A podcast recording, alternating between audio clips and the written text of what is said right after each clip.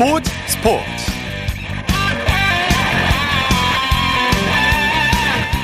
여러분 안녕하십니까? 아나운서 이창진입니다. 코로나19로 끊겼던 팬들의 발길이 돌아오고 있습니다. 스포츠 경기장에는 연일 구름 관중이 몰려들고 있는데요. 오늘 잠실구장에는 올 시즌 최다 관중 기록이 나왔습니다. 만원 관중은 아니지만 그래도 모처럼 야구 열기로 가득 찼는데요. 다음 달 2일부터 실외 마스크 착용 의무가 해제되죠. 스포츠 경기를 볼 때는 그러나 마스크를 착용해야 합니다. 자, 그래도 경기장에서 직접 경기를 볼 수 있다는 것만으로도 팬들은 즐거워하고 있는데요. 이 열기가 계속 이어져서 더 많은 관중들이 경기장을 찾았으면 좋겠습니다. 토요일 스포츠 버스 먼저 축구 소식으로 시작합니다. 중화일보의 박린 기자와 함께합니다. 안녕하세요. 네, 안녕하세요. 자, 토트넘 손흥민 선수가 내일 밤에 프리미어리그 경기를 앞두고 있죠. 네, 한국 시간으로 내일 밤 10시에 그 레스터시티와 프리미어리그 홈 경기를 치릅니다. 아, 토트넘이 다음 시즌 유럽 챔피언스리그 진출권이 걸린 4위 자리를 노리고 있거든요. 예. 어, 현재 18승 3무 11패로 5위고요. 어, 4위 아스널에 승점 2점 뒤져 있습니다. 네. 어, 올 시즌 그 다섯 경기를 남겨뒀는데 어, 이번 경기도 굉장히 또 중요합니다. 중요하죠. 팀도 그렇고 손흥민 선수에게도 중요한 경기가 되겠습니다. 토트넘이 최근 주춤하면서 분위기 전환이 필요한 시점이에요. 네, 맞습니다. 원래 리그 4연승을 달리다가 최근에 브라이튼에 지고 또 브렌트포드와 비기면서 5위로 내려앉은 상황이거든요. 네. 어, 양쪽 윙백 그 도어티와 레길론이 좀 다친 상황이라서 어, 콘테 감독이 좀 어떤 변화를 좀 줄지 어, 주목이 됩니다. 네. 자, 손흥민 선수가 대기록에 재도전하죠. 네, 맞습니다. 그 차분 차범근의 기록인데요. 어, 손흥민 선수가 올 시즌 리그 17골을 어, 기록 중입니다. 네. 한 골만 더 보태면 어, 차범근이 보유한 한국인 유럽리그 어, 단일 시즌 최다골을 경신하게 되고요. 정신이죠. 어, 앞서 뭐, 소, 네, 앞서 뭐, 손흥민 선수가 뭐, 차범근의 유럽 무대 최다골, 또 유럽 리그 최다골을, 어, 깼습니다. 어, 그리고, 어, 세 경기에서 여섯 골을 몰아쳤다가, 그 최근 두 경기에서 손흥민 선수가 좀 주춤하거든요. 어, 내일은 또 새 역사를 쓸 수 있을지 기대가 됩니다. 네. 차범근 전 감독 어떤 생각이 들까요? 대견하겠죠? 네, 맞습니다. 뭐 차범근 전 감독이 어, 주중에 카타르 월드컵 공인구 공개 행사에 참석을 했는데요. 또 이 자리에서 어, 흥민이가 너무 잘해준 덕분에 그 옛날에 공을 찼던 어, 내 이름을 또 이게 소환이 되니까 너무 기분이 좋다면서 예. 어, 흥민이가 내 기록을 깰 뿐만 아니라 어, 축구 팬들에게 또 감동을 줄 것으로 기대한다. 또 이렇게 응원 메시지를 남겼습니다. 네. 토트넘 콘테 감독이 다른 팀으로 떠난다는 소문이 있었는데 이걸 부인했다고 하죠? 네, 최근에 프랑스 매체 르 파리지행이 어, 감독의 연쇄 이동 가능성을 또 제기를 했거든요. 예. 어, 콘테 감독이 파리 생제르맹에게 그 감독직을 좀 역제를 했고 어, 포체티노 파리 생제르맹 감독이 어, 토트넘으로 돌아온다는 내용입니다. 네. 어, 이에 대해서 콘테 감독이 오늘 기자회견에서 어, 가짜 뉴스라면서 어, 지금은 챔피언스리그 진출 목표에 어, 집중해야 한다. 또 이렇게 말을 하면서 이런 소문을 어, 정면으로 또 반박을 했습니다. 네. 콘테 감독이 그럼 다음 시즌에 토트넘에 남게 될까요? 네, 우선은 그 콘테 감독이 좀 부인은 했지만 기자회견 막판에 어, 시즌 후에 개인적으로 어, 팀과 이야기해서 어, 최선의 해결책을 찾을 것이다. 또 이렇게 여지를 남겼거든요. 네. 어, 만약에 토트넘이 선수 영입에 좀 적극적인 투자를 하지 않는다면 어, 콘테 감독도 뭐 떠날 가능성도 남아 있고요. 뭐 영국 언론은 벌써부터 어, 토트넘의 차기 사령탑 후보로 어, 포체티노 감독이라든지 뭐 브라이튼의 포터 감독 그리고 만치니 이탈리아 대표팀 감독 등을 좀 거론을 하고 있습니다. 네. 자, 울버햄튼의 황희찬 선수는 오늘 밤에 경기를 앞두고 있죠. 네, 약 1시간 반 뒤입니다. 그 한국 시간으로 오늘 밤 11시에 어, 브라이튼과 프리미어리그 홈 경기를 치르고요. 어, 울버햄튼이 최근 2연패를 당하면서 8위에 또 그치고 있는데 또 황희찬 선수가 또 리그 6호 골과 함께 또 팀의 또 연패를 끊을 수 있을지도 주목이 됩니다. 네. 황희찬 선수 최근 득점포가 잠잠하죠. 네, 그렇습니다. 사실 올 시즌 다섯 골로 팀 내 득점 2위를 기록 중이지만 어, 마지막 득점이 지- 지난 2월 25일 아스널전이거든요. 예. 벌써 어, 두달 가까이 침묵 중입니다. 어, 올 시즌 그 도중에 그 울버햄튼으로 완전 이적 또 이런 계약을 했었는데 어, 최근에 현지 언론들로부터 굉장히 또 비판을 받고 있거든요. 또 오늘 어, 본인이 좀 득점으로써 또 이런 비판 여론을 또 잠재웠으면 좋겠습니다. 네. 자, 국내 프로축구 네 팀이 아시아 챔피언스 리그를 치르고 있는데요. 울산이 오늘 말레이시아 팀과 조별리그 최종전을 치렀죠.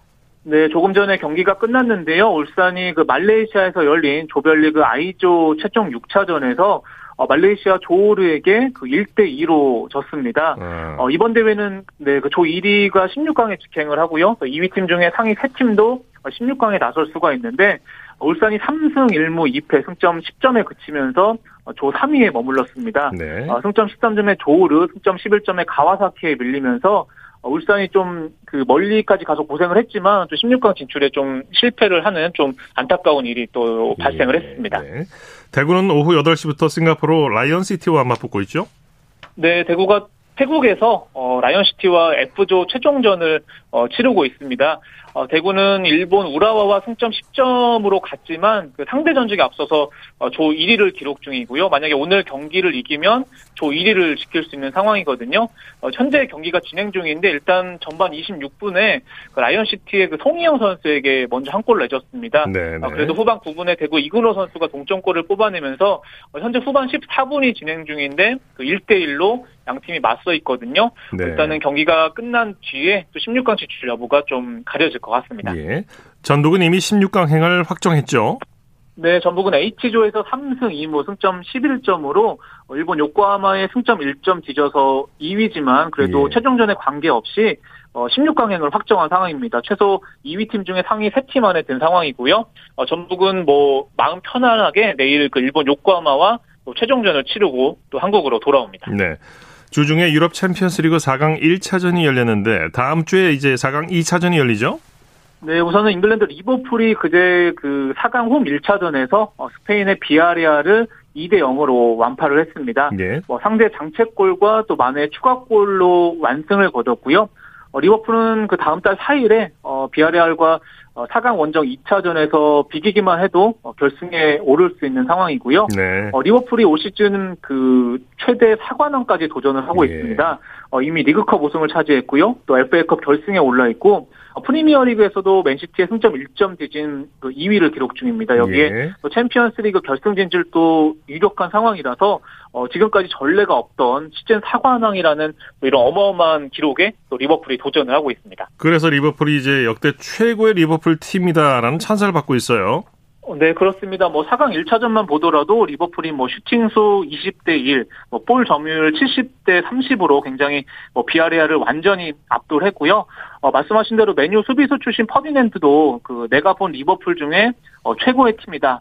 또 이렇게 극찬을 했습니다. 네. 어, 리버풀의 클롭 감독이 굉장히 좀 강력한 또 압박 축구를 펼치고요. 뭐 리버풀 선수들이 어, 굉장히 뭐 에너지와 헌신도 보여주고 있습니다. 여기에 어, squad도 굉장히 두텁거든요. 어, 모든 포지션에 어, 두 명의 선수가 또 가용할 수 있는 인원이 있으면서 예. 어, 굉장히 뭐 무결점 팀이다. 또 이런 평가를 받고 있습니다. 네. 유럽 챔피언스리그 다른 4강 대진에서는 맨시티와 레알 마드리드가 맞붙고 있죠. 네, 3일 전에 또 4강 1차전이 열렸는데요. 잉글랜드 맨시티가 어, 스페인 레알 마드리드를 4대 3으로 꺾었습니다. 어, 굉장히 뭐 7골을 주고받는 난타전을 펼치면서 뭐 현지에서는 이거는 뭐 축구 게임이 아니라 영화다. 뭐 이런 찬사를 받을 만큼 정말 멋진 경기를 펼쳤고요. 예. 뭐 대표적으로 맨시티의 케빈 더브라이너가 1골 1도움을 올렸고 또 레알 마드리드도 어, 베테랑 공격수 벤제마 선수가 또 두 골을 터뜨리면서 한 골차 승부를 또 마려, 만들어 놨습니다. 네. 양 팀이 그 다음 주 중에 또 5일에 어, 마드리드에서 4강 2차전을 치르는데 어, 뭐이 경기도 굉장히 또 치열할 것으로 예상이 되고요. 뭐 팬들도 어, 굉장히 기대가 큽니다. 예. 전쟁의 포화 속에서 우크라이나 축구 대표팀이 다시 뛴다고요. 네, 우크라이나 축구 대표팀이 다음 달 11일에 어, 독일에서 어, 독일 프로축구 보르시아 메넨글라드바우와 어, 친선 경기를 치릅니다. 사실 어, 지난 2월에 러시아가 우크라이나를 침공한 뒤에 또 우크라이나 대표팀이 뭐 경기도 한 번도 못 치르지를 못했거든요. 네. 어, 다행히 이번에 처음으로 실전을 치르게 됐고요. 어, 우크라이나가 올해 6월 달에 또 카타르 월드컵 유럽 플레이오프를 앞두고 있습니다. 뭐 일단은 뭐 스코틀랜드와 만약 웨일스까지 꺾게 된다면 우크라이나가 어, 또 월드컵에 진출해서 또 굉장히 또 의미가 또 있을 수 있을 것 같고요. 또 여기에 어, 이번에 또 친선 경기를 치르는데 또 메넨글라드바우 구단이 또 수익금을 또 우크라이나 국민들에게 또 기부를 하면서 어, 또 하나의 또 의미를 또 더했습니다. 네. 자, 잉글랜드 여자 축구 첼시에서 뛰던 지소연 선수가 국내 무대로 돌아오는군요. 네, 첼시 위민 구단이 지소연 선수와의 그 8년 동행을 마무리한다. 또 이렇게 공식적으로 발표를 했습니다. 네. 어, 사실 지소연 선수가 2014년에 한국인 최초로 또 첼시 유니폼을 입고 또 잉글랜드 여자 축구 무대를 누볐거든요. 어, 8년 동안 굉장히 좀 좋은 성적을 냈습니다. 뭐 총 68골이나 터뜨렸고요. 뭐 리그에 리그를 또 다섯 차례나 재패를 했고 뭐 FA컵을 포함해서 총 11차례나 우승을 이뤄냈습니다. 네. 아, 본인도 굉장히 좀 아쉬움 속에 좀 영상으로 또 눈물을 또 흘리기도 했는데요. 어쨌든 어 굉장히 또 해외에서 고생했던 지소연 선수가 국내로 돌아올 예정이고요. 앞으로는 어, WK 리그에서 또 뛰는 모습을 또 볼 수 있을 것으로 보입니다. 예, 소식 감사합니다. 네, 감사합니다. 축구 소식 중앙일보의 박린 기자와 정리했습니다.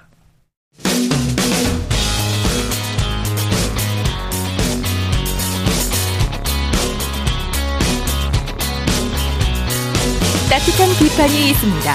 냉철한 분석이 있습니다. 스포츠 스포츠. 토요일 스포츠 스포츠 생방송으로 함께하고 계십니다. 9시 31분 지나고 있습니다. 이어서 프로야구 소식입니다. 스포츠홀의 윤세호 기자와 함께합니다. 안녕하세요. 네, 안녕하세요. 자, 오늘 경기장 분위기 어땠습니까?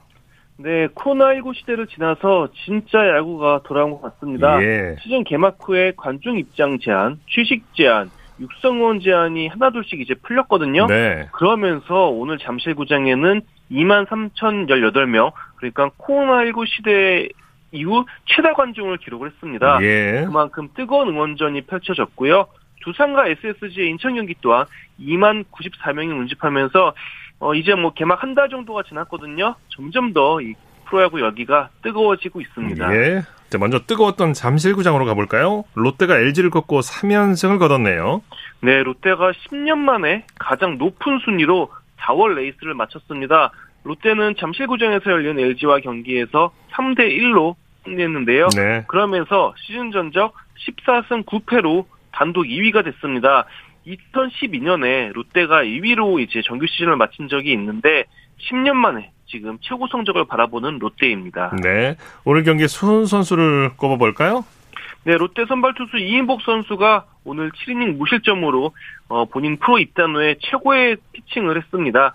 지난해 후반기부터 이인복 선수가 선발 투수로서 좀 가능성을 많이 비쳤는데요. 네. 오늘 정말 자신이 선발 투수임을 확실하게 증명해냈고요. 그리고 오늘 부상 복귀 후에 처음으로 선발 출전한 전준우 선수도 첫 타석부터 2점 홈런 터트리면서 맹활약을 했습니다. 네. 롯데 타선에서도 잘했지만은 오늘 수비진이 아주 좋았어요. 그렇습니다. 오늘 롯데 야수들이 정말 빈틈없는 수비를 펼쳤는데요. 사실 어제 정훈 선수가 어, 다이빙 캐치로 실점을 막았는데 그 기운이 오늘도 고스란히 이어졌습니다. 예. 오늘 신인 조세진 선수부터 한동희 선수 등이 정말 좋은 수비로 공수에서 활약을 했는데요. 그러면서 최소 실점 경기를 이끌어내면서 롯데가 승리할 수 있었습니다. 네. 역시 뜨거웠던 인천으로 가보죠. SSG가 두산에게 역전승을 거뒀네요. 네, 인천 SSG 랜더스필드에서 열린 네. SSG와 두산의 경기에서는 SSG가 2대 1로 역전승을 거뒀습니다. 네. SSG 선발 투수 오원석 선수 5이닝 1실점으로 잘 던졌고요. 고효준, 서진용, 김택형, 불펜 투수들도 무실점 릴레이를 펼쳤습니다. 네. 단단한 마운드의 힘으로 2연승 위닝 시리즈를 예약한 SSG입니다. 오늘 한유섬 선수가 결승타를 날렸죠. 그렇습니다. 지금 타점 부문 1위가 한유섬 선수인데요. 예. 오늘도 해결사 역할을 했습니다. 1회 1사 1, 2루에서 2타점 2루타로 팀의 역전승을 이끌었는데요. SSG도 2회부터는 9회까지는 투수들이 실점을 하지 않으면서 한유섬 선수의 1회 2루타가 결승타로 기록이 됐습니다. 네. 광주로 가보죠. 삼성이 기아를 상대로 역전승을 거뒀네요. 네, 삼성이 광주 기아 챔피언스필드에서 열린 기아 원정 경기에서 4대 3으로 승리했습니다. 네. 이틀 연속 역전승을 거뒀는데요. 삼성이 7회까지는 2대 4로 끌려갔지만 8회 초에 3점을 뽑으면서 승리했습니다. 네, 삼성이 한 방에 경기를 뒤집어 버렸죠. 그렇습니다. 8회 초 홈런 한 방으로 승리한 삼성인데요. 유원석 선수가 1사 1, 2루에서 장현식 선수를 상대로 자책 담장을 넘기는 3점 홈런을 쳤습니다. 이원석 선수가 어제 이어서 이틀 연속으로 홈런을 치면서 해결사 구실을 하고 있습니다. 네. 자, 키움 선발 정찬한 선수 KT 타선을 완벽하게 막았네요. 네, 키움은 KT와의 고척동 경기에서 4대 1로 승리했는데요. 네. 키움 선발 투수 정찬원 선수 6이닝 무실점으로 활약을 했습니다. 포수인 이지영 선수도 4타수 4안타 1타, 1타점 그리고 이용규 선수와 야실 프이구 선수도 멀티히트로 활약을 했습니다. 네, KT도 포기하지 않고 끝까지 최선을 다했어요. 네, 이번에 뭐 친정팀이자 예전에 홈구장을 방문하게 된 이제 고척돔을 찾은 박병호 선수 네, 오늘 9회 솔로포를 치면서 시즌 5호 홈런을 기록을 했습니다. 어 이제 키움에서 KT로 팀으로 옮긴 박병호 선수인데 오늘은 KT의 유일한 득점을 책임졌습니다. 네. 하나와 NC의 경기는 어떻게 됐습니까? 네, 창원 NC파크에서 열린 NC와 하나의 경기에서는 하나가 2대 0으로 승리하면서 3연패에서 탈출했습니다. 더불어 NC를 밀어내고 단독 9위가 됐습니다. 네. 자, 경기 내용 정리해 볼까요? 네, 하나 선발 투수인 김민우 선수 5이닝 무실점으로 활약을 했고요. 이후 또 하나 중간 투수들도 무실점 필칭을 이어갔습니다. 장시환 선수가 시즌 네 번째 세이브를 거뒀고요. 어, 하나 타선에서는 이성곤 선수가 멀티히트로 꾸준히 출루하면서 활약을 했습니다. 네. 이동윤 선수도 3회 결승 솔로프를 쳤는데요. 그리고 또 9회 NC 수비 실책으로 하나가 휴가점을 뽑으면서 승기를 잡았습니다. 네. 반면에 NC는 4월을 최하위로 마무리를 했습니다. 네. Korean 메이저리그 소식 살펴보죠. 김하성 선수 타격에 물이 올랐네요. 네, 샌디에고 김하성 선수 최근 정말 뜨거운 활약을 보여주고 예. 있습니다. 어제 안타 3개를 쳤고요. 오늘은 시즌 세 번째 홈런 포함 2안타 multi-hit, 이틀 연속 multi-hit에 또 10번째 타점을 올렸습니다. 예. 무엇보다 김하성 선수가 OPS가 0.941인데요. 이는 내셔널리그 유격수 중에 1위입니다. 네. 어, 아직 시즌 초반이긴 하지만 김하성 선수의 지금 기세가 정말 뜨겁습니다. 네, 김하성 선수 인터뷰 때 농담할 정도로 아주 여유 있는 모습이었어요. 그렇습니다. 사실 어제 김하성 선수가 큰 타구를 날렸는데 홈런이 되진 못했어요. 타구가 이제 어, 작은 차이로 담장을 넘어가지 못했었는데 그 부분을 두고 어제 현지 언론과 인터뷰에서 아, 밥을 좀 더 먹고 웨이트도 좀 더 해야겠다라고 얘기를 했거든요. 네. 그리고 나서 오늘 홈런을 치고 나서는 또 현지 언론과 인터뷰에서 밥 잘 먹었고 웨이트도 잘했다. 그래서 홈런 쳤다라고 좀 이제 재밌게 조크로 얘기를 하는 모습이 나왔습니다. 네. 이제 뭐 2년 차인데요. 빅리그 2년 차 선수로서 적응을 좀 마치고 여유도 생기면서 맹활약을 하는 모습입니다. 네. 최지만 선수는 팔꿈치 통증으로 또 결정했네요. 네, 템파베이 최지만 선수도 굉장히 활약이 좋았는데 지금 팔꿈치 통증으로 세 경기째 나오지 못했습니다. 예. 자, KBO 리그 내일 경기 일정 관전 포인트 짚어주시죠. 네, 현재 뭐 가장 뜨거운 관심을 받고 있고 가장 뜨거운 팀이죠. 롯데의 경기가 또 주목이 되는데요. 내일 잠시에서 열리는 롯데와 LG의 주말 3연전 마지막 경기가 또 많은 관중들이 찾지 않을까 싶습니다. 네네. 롯데는 선발 투수로 2년차 김진욱 선수, LG는 임창규 선수를 예고를 했는데요. 어, 김진욱 선수가 최근에 가서 좀 고전은 했어요. 하지만 다시 반등을 해서 롯데의 4연승을 이끌지 주목이 됩니다. 네, 소식 감사합니다. 네, 감사합니다. 프로야구 소식 스포츠서울의 윤세호 기자와 함께했고요. 이어서 프로농구 소식입니다. 조현일 농구 해설위원과 함께합니다. 안녕하세요. 네, 안녕하십니까. 자, 챔피언 결정전 media day가 어제 어제 열렸는데 SK와 KGC 인삼공사 양 팀이 media day 내내 치열한 신경전을 벌였죠.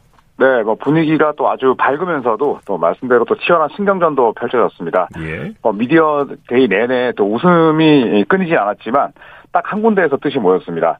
아, 바로 4승 1패로 5차전에서 어, 양팀 모두 승부를 마무리하겠다는 각오를 내비쳤는데요.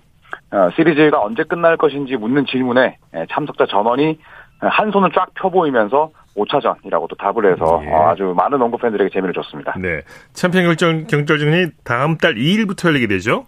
네, 정규리그 1위 서울 SK와 또 defending 챔피언에 빛나는 이 안양 KGC 인삼공사의 이 챔피언 결정전은 어, 다음 달 2일 오후 7시 SK의 홈인 서울 잠실 학생체육관에서 열립니다.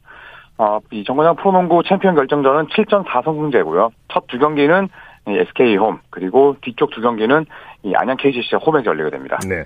정규리그 1위 SK 그리고 defending 챔피언 KGC 인삼공사 두 팀 중 어느 팀이 이겨도 새로운 역사를 쓰게 되는 거죠.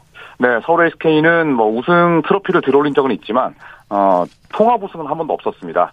만약에 올 시즌 우승을 한다면 어, 창단 처음으로 어, 통합 우승에 도전할 수 있게 되고요. 네. 어, KGC 인삼공사는 구단 역사상 처음으로 어, 2년 연속 챔피언에 등극하게 됩니다. 네. 어, 그리고 또 2년 연속 이 업셋 기록도 덤으로 가져갈 수 있는데요.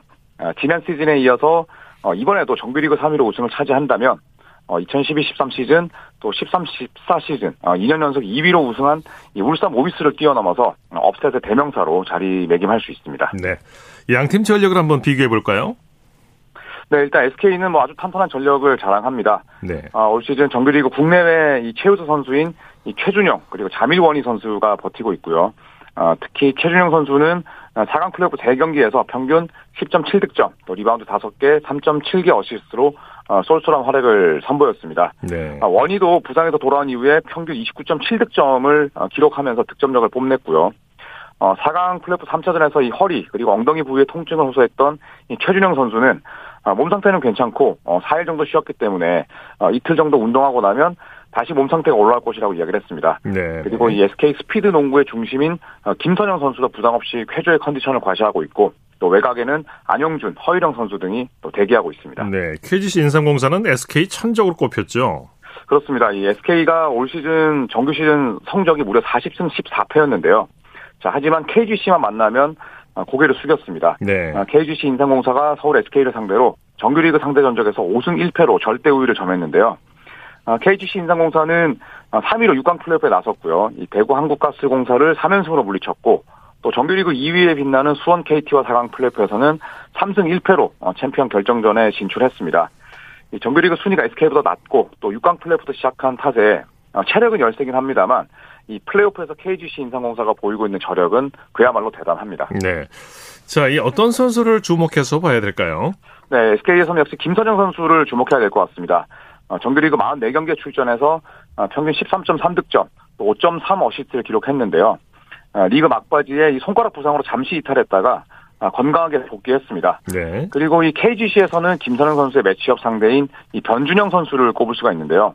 정규리그 52경기에 출전해서 평균 12점을 넣었고 또 대구 한국가스공사 6강 플레이오프에서는 이 발목을 다치긴 했습니다만 수원 KT와 4강에서 복귀해서 어, 4경기를 치르면서 평균 10득점 그리고 4.8 어시스트를 작성했습니다.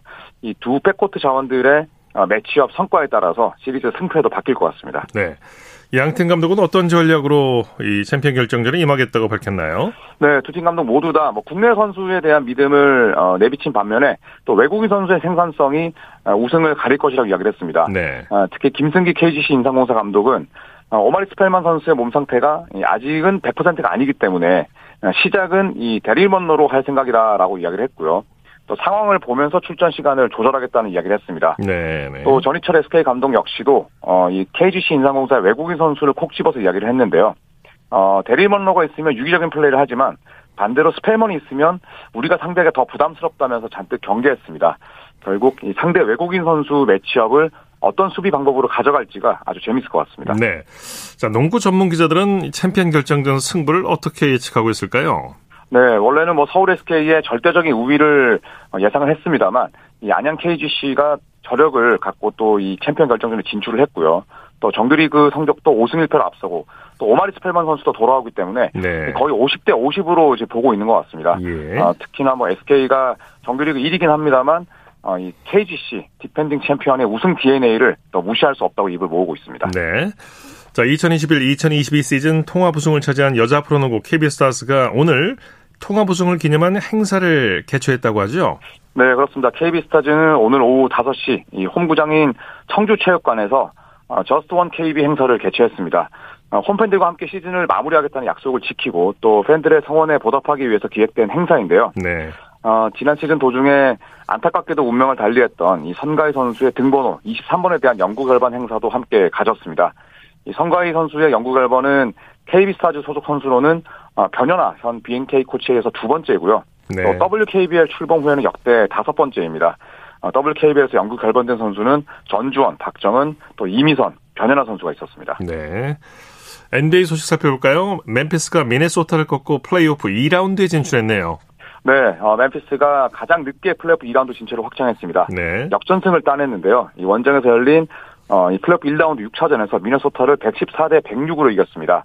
어, 시리즈 전적 4승 2패를 만들었고요. 결국 이 멤피스는 서부 2번 시드의 위용을 잘 지켜냈습니다. 네, 네. 어, 먼저 진출한 이 서부 3번 시드 골든 스테이트 워리어스와 2라운드에서 어, 격돌할 예정입니다. 네. 이 경기로 NBA는 플레이오프 1라운드를 마쳤는데 2라운드는 어떤 팀들이 대결을 벌이게 됩니까? 네, 방금 말씀드렸던 골든스테이트와 멤피스가 2라운드에서 어, 만나게 되고요. 그리고 또 다른 서부의 두 팀은 어, 댈러스 매버릭스와 피닉스 선즈입니다. 네. 그리고 동부 컨퍼런스에서는 2번 시드와 3번 시드인 보스턴과 미러키가 맞닥뜨리게 되고요. 어, 그리고 또 다른 대지는 1번 시드인 마이애미와 또 4번 시드였던 필라델피아가 7전 4선 승제로 2라운드 시리즈를 치르게 됩니다. 네, 소식 감사합니다. 네, 고맙습니다. 프로농구 소식 조현일 농구 해설위원과 살펴봤습니다. 쳤다 하면 홈런이고 슛 없는 한편의 드라마. 그것이 바로 그것이 바로 손에 잡힌 우승 트로피. 목에 걸린 그 배달 너와 내가 하나 되는. 그것이 바로 그것이 바로 그것이 바로 꿈꾸던 스포츠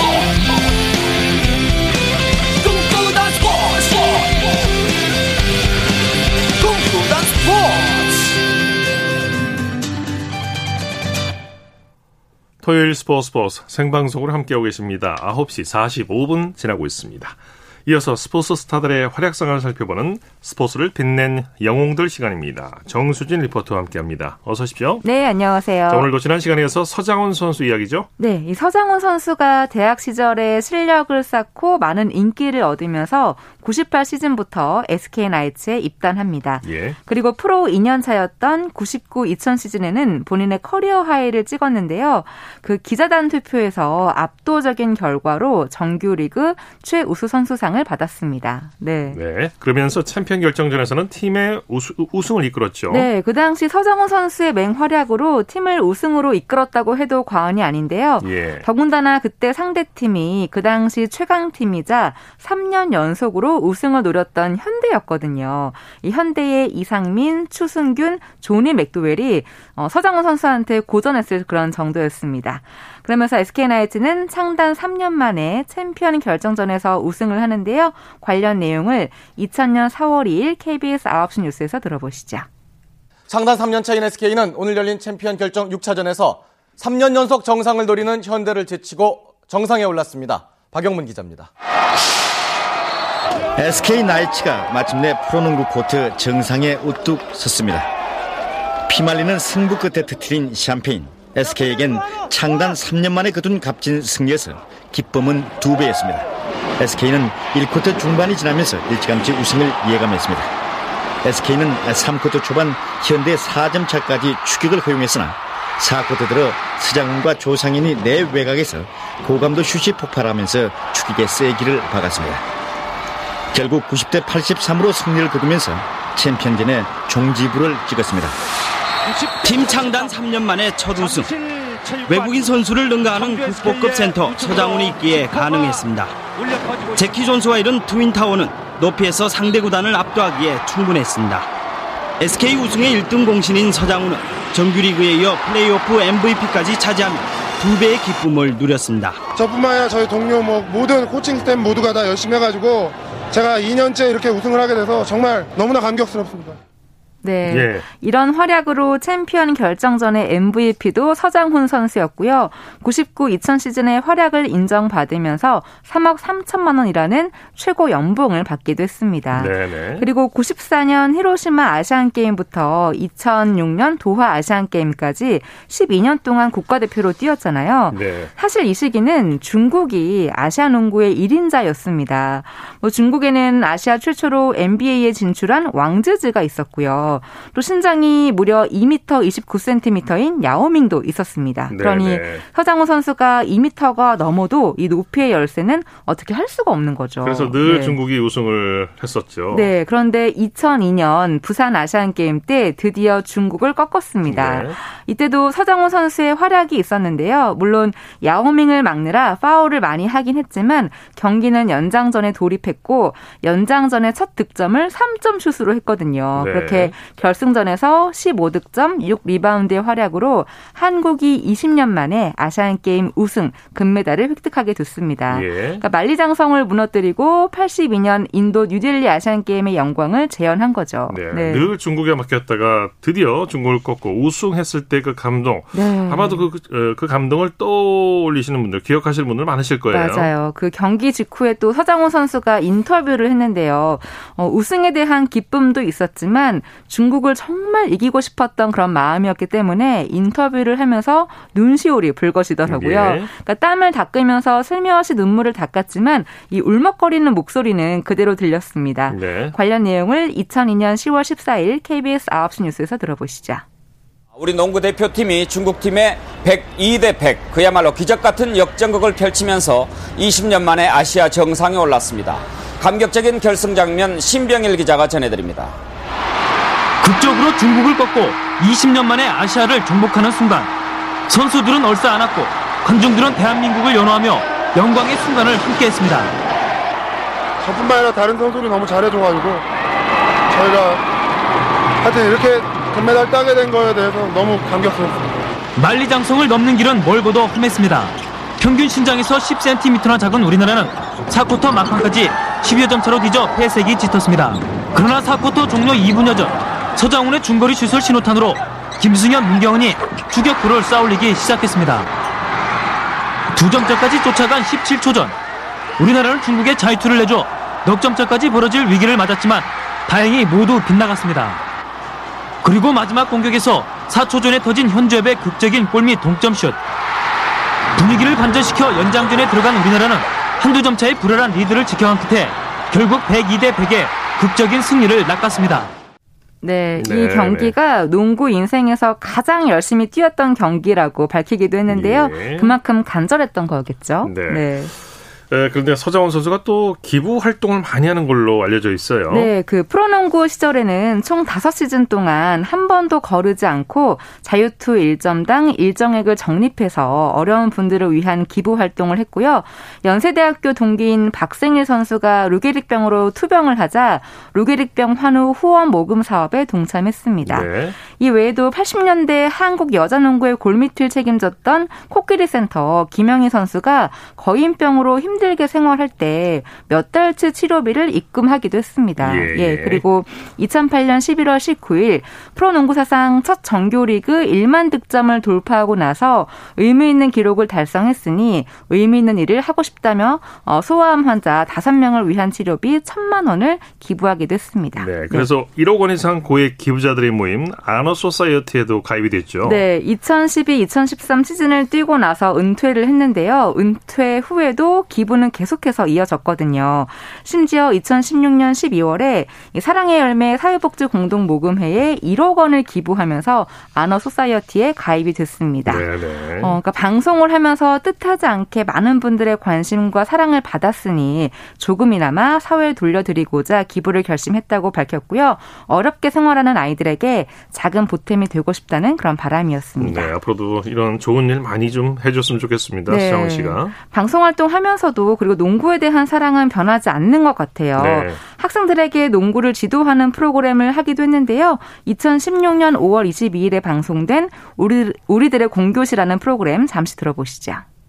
우리가 시합 대비해서 속성으로 하는 거야. 센터가 리바운드 잡아서 옆에 있는 가드한테 주면 나머지 세 명이 또 치고 나오는 거야. 오케이?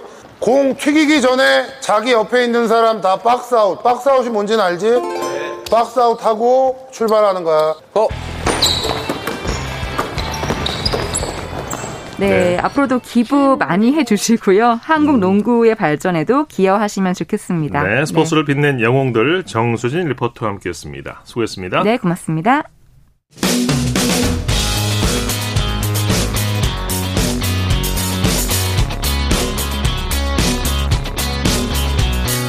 따뜻한 비판이 있습니다.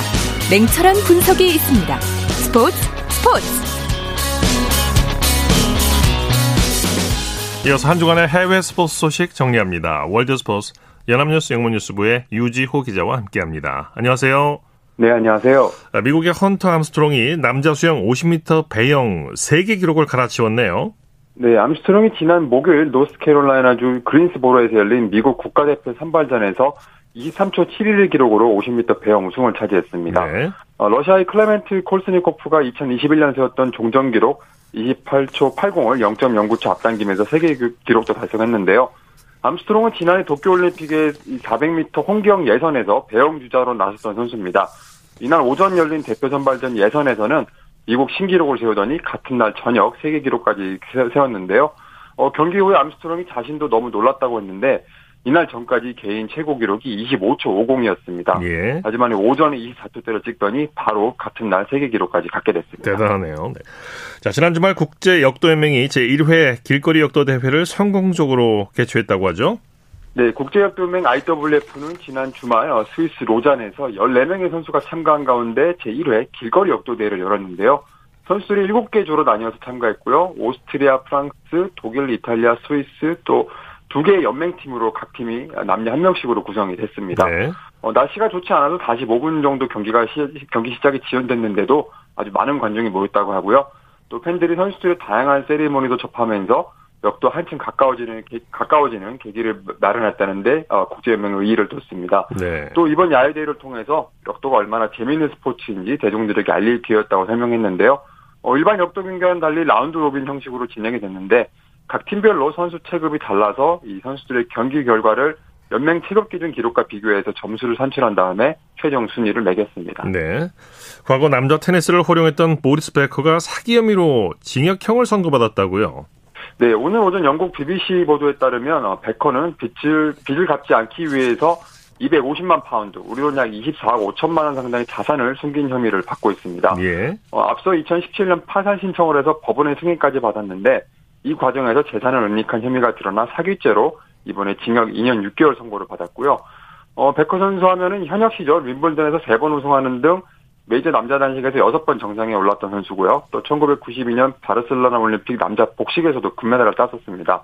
특히 윔블던 남자 단식 최연소 챔피언 기록도 갖고 있는데요. 어, 통산 상금만 300억 원이 넘을 정도였는데 1999년 은퇴 이후에는 무절제한 생활로 파산에 이르기도 했습니다. 예. 어, 베커는 한때 현 세계 랭킹 1위 선수죠. 이 노박 조코비치의 코치를 맡은 적도 있고요. BBC 등에서 방송 해설위원으로도 활동한 적이 있습니다. 네. 국제 빙상 경기 연맹이 11월 러시아에서 예정된 피겨 스케이팅 그랑프리 대회를 다른 곳으로 옮기겠다고 발표했네요. 네, ISU가 회원국 연맹들에게 우크라이나 침공 이후 러시아와 벨라루스에게 가할 추가적 제재, 제재 방안에 대해 의견을 물은 뒤에 이를 바탕으로 지난 월요일 온라인 이사회를 열었는데요. 이를 통해 11월 25일부터 27일까지 러시아에서 열릴 예정이던 그랑프리 대회를 다른 나라에서 개최하기로 했습니다. 예. 5월 6일까지 대체할 장소의 신청을 받겠다고 했고요. 또 추가 공지 시까지 러시아와 벨라루스에서 국제 빙상대회 개최를 금지하기로 했습니다. 네. 또 올해 6월 열리는 ISU 총회에서 러시아 및 벨라루스 위원들의 참석을 금지하는 조치도 논의가 됐는데요. 일단은 총회 시작 직전 투표로 최종 결정을 내리기로 했습니다. 네, 소식 감사합니다. 네, 감사합니다. 월드스포츠 연합뉴스 영문뉴스부의 유지호 기자였습니다. 스포츠 스포츠 오늘 준비한 소식은 여기까지고요. 내일도 풍성한 스포츠 소식으로 찾아뵙겠습니다. 함께해 주신 여러분 고맙습니다. 지금까지 아나운서 이창진이었습니다. 스포츠 스포츠